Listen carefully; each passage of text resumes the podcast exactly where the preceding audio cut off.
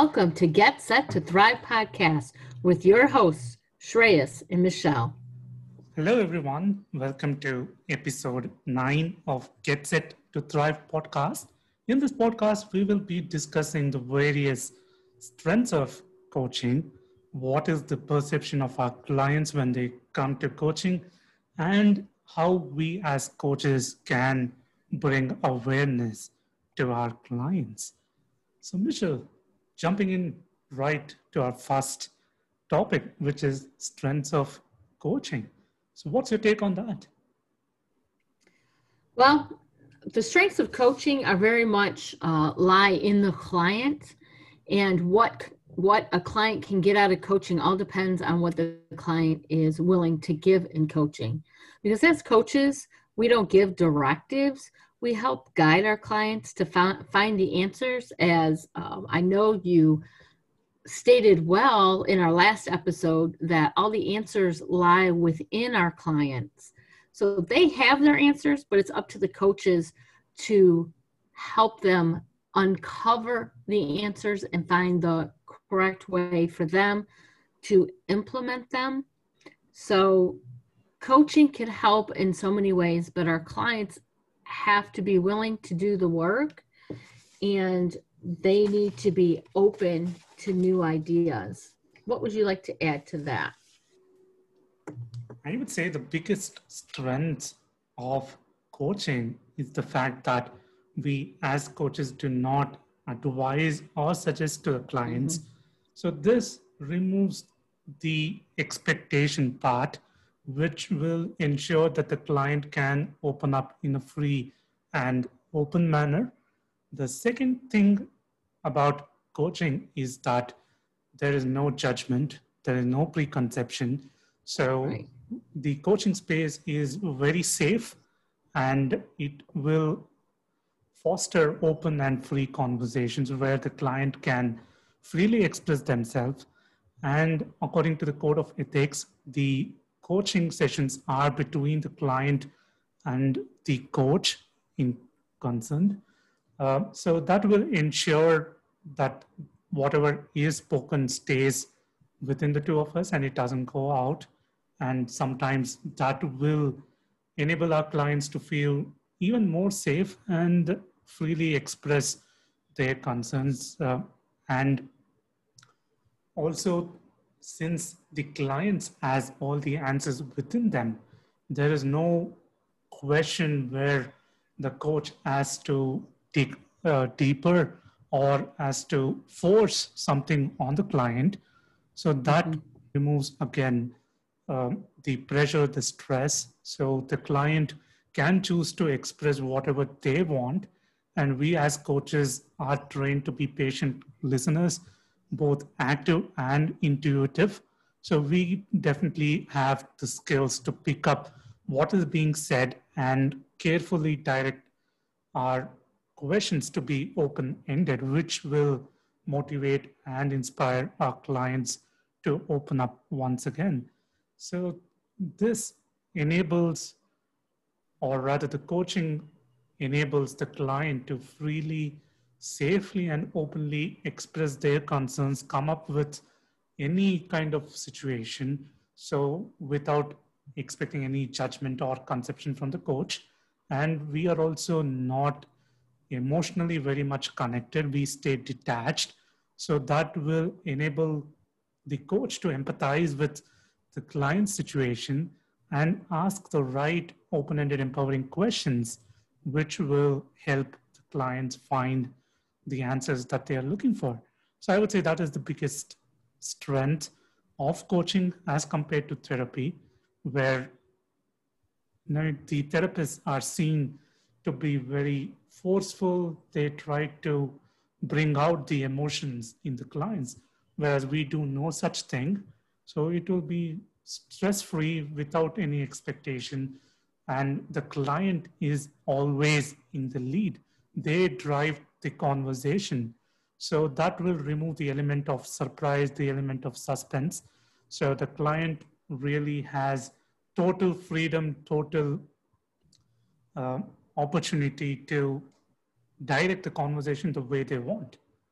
So these are the strengths of coaching that I can think about, which uh, definitely motivates my clients to completely be calm, completely stay true to themselves and express whatever they choose to share with me as a coach. I think it's important to, to mention too in there, because you hit on some very valid and strong points and strengths of coaching. The ability to um, speak freely, that everything is confidential between the coach, that leads to, we have to have trust. The client has to be able to trust the coach. So uh, I think we often recommend, Trace and I, that um, and most coaches, probably any good coach would recommend that you get to know your coach a little bit, because if you cannot have that kind of a relationship where you can speak freely and trust that um, things won't be repeated, then you need to maybe look for another coach. And oftentimes people, being people, will not be able to build that trust in the first discovery call. That's usually thirty minutes or less. So you first look for the rapport, and the trust can get built. But as a client, if you're working with a coach and after several sessions, you still cannot speak freely, you might need to relook at that uh, relationship, because that strength is not there in that coaching relationship. Absolutely. I totally agree. Trust is everything. It's not just trust in the coach. It's also trusting the process that the mm-hmm. coach employs. It's also trusting in the coach uh, to ask the right empowering, open-ended questions. And finally, trusting in your own self, trusting that you are totally capable to be the person you want to be, to attract the kind of things that you want in your life, and ultimately to trust that you will put in the efforts to get the best result out of the coaching sessions, which brings us to the topic of perception among clients when it comes to coaching. So what do you think is the common perception when clients come to you for the very first time, which would be the discovery call, and how that transforms during your first uh, session or the initial two or three sessions? Yeah, I think a lot of people really um, get confused between what coaching is versus therapy or counseling, or sometimes even mentoring, which we've covered early on in this series and often bring up because there's so much confusion. So clients will also often come to us thinking, first of all, that we have the answer. They ask the question and we will give them the answer, or we will direct them to the answer if we don't have it right there. And that the client expects the coach to do all the work, when clearly you've stated so beautifully that all the answers are within the client. So we are there to help them uncover those answers with our probing questions. And because that they have these answers within, it's something that they can sustain themselves. So I think that's the biggest perception issues with coaching, is that clients will often think that the coach is responsible for their success. And although we have buy-in and we're not successful unless our clients are successful, we can't do it for them. The clients actually have to do the work. They have to do the sharing. They have to do the digging deep, the um, really looking for answers within themselves with our guidance. How about you, Shreyas? I just have an interesting take in this regard. It might be regional. I do not know for sure.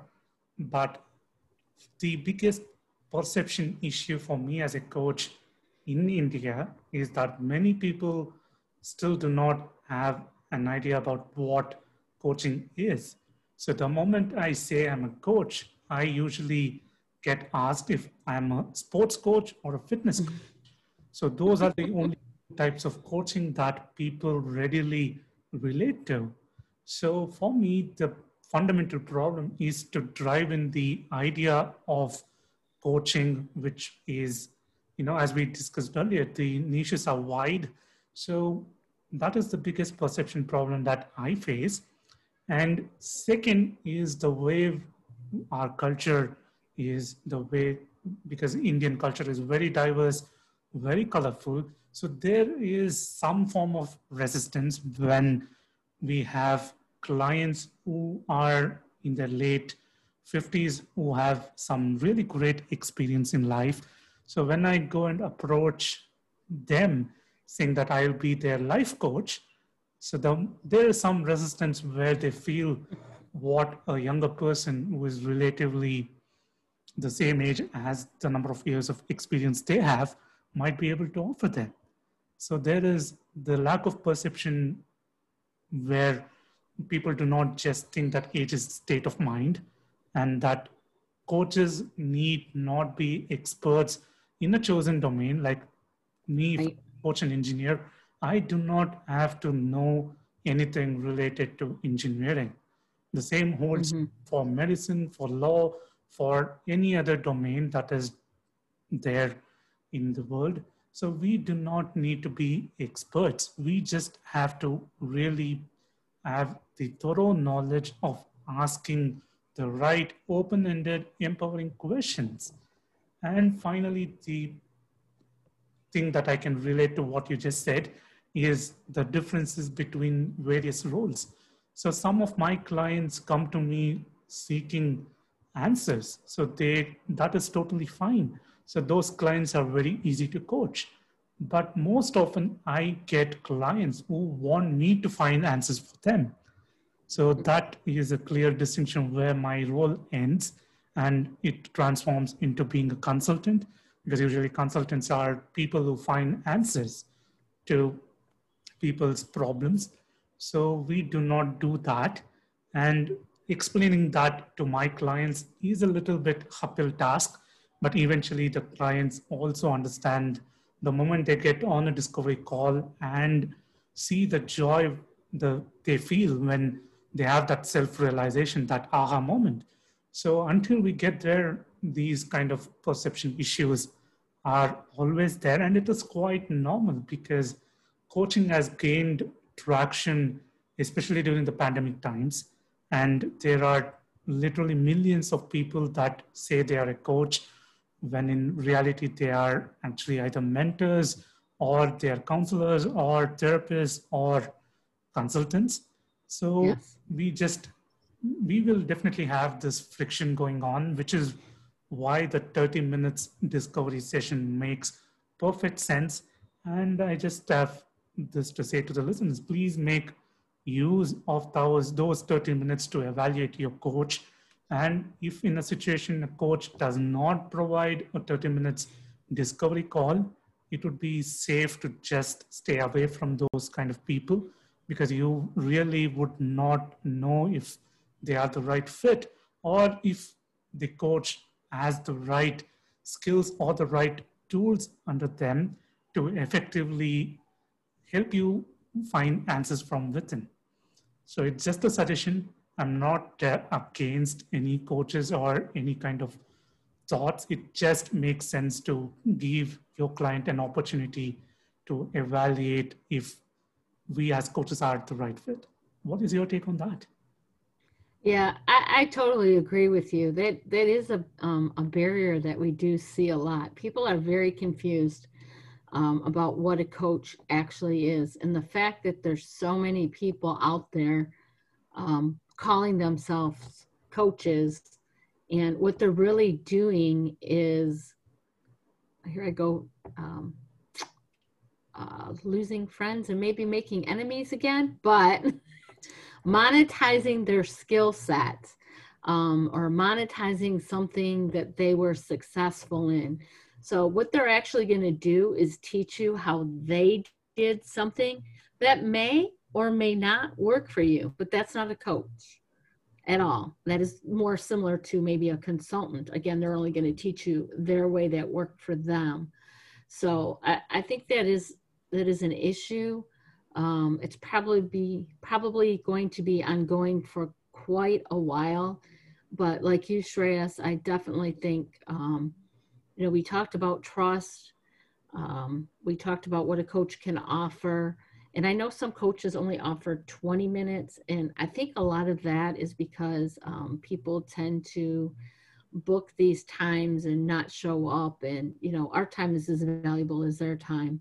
So, but definitely utilize those free sessions to get to know and see if there's a good fit with the coach. But remember, this is also an opportunity for the coach to see if you're a client to work with, because maybe you do need a mentor or a therapist or a consultant. I know I was a, um, probably about two weeks ago, I did a, did a discovery call with a gentleman, and what he really needed was a mentor. He wasn't at the stage where he was ready for a coach. So I did talk to him and gear him towards that way.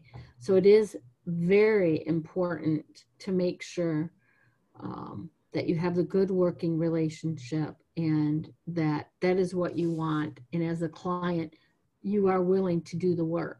Absolutely. Just to add to that, even we as coaches have the moral responsibility to guide our clients to the right people. So these thirty minutes of discovery call is also a chance for us to evaluate if the problems that the client face is not dysfunctional. For example, it is not chronic depression, it is not a tendency to commit suicide or any other chronic illness, because we as coaches do not treat those kind of illnesses. So we are morally obligated to rep- report them to the right people, which will be in this case the therapists. And yes. I think in the U S there is a law where you need to call nine one one and also just report it to them and bring it to their notice, because that is what the code of ethics demand. So we have to ensure that the client is facing an issue which is not dysfunctional, which does not hinder their duties and responsibilities in any manner. So we need some time to ensure that the problems that the client brings to us is something we can help out with, because that is what any good coach would do. So it also gives us an opportunity to evaluate our clients if they are the right fit for our program. So that brings us to one of the most important questions that I think ninety percent of our clients would ask us some point or the other, which is how we as coaches can bring them the awareness of their own strengths and challenges, as well as help them find the answers from within. Yeah, actually, um, there's many ways that coaches do that. But again, it's important that the clients are participating and accountable and are the ones taking the action to get the results. Their perception of everything is also very key in that. When we look at, uh, through discussion, where the client is in life, personally, professionally, depending on what the outcome they're looking at, and talking to them to see where their pain points are and what we need to work on, and also what is perceived versus reality. Um, most times I think our clients, um, their perception is really not in line with reality. So bringing awareness there helps us to bring real solutions to our clients. And I think that's one of the biggest foundations is awareness. How do you feel about that, Shreyas? I feel the most powerful way that we as coaches bring that awareness is by asking open-ended, empowering questions. Mm-hmm. We do not ask questions where the answers might be limited to uh, yes or no, because that doesn't right. lead our clients anywhere. So as coaches, we are responsible to develop the skill of asking those open-ended, empowering questions, which will make our clients think, and in some cases might be able to offer them a perspective, you know, where they are really motivated to find the answers And some of them really readily choose to go a little bit deep uh, by the answers that they give out. So I would say that is one method.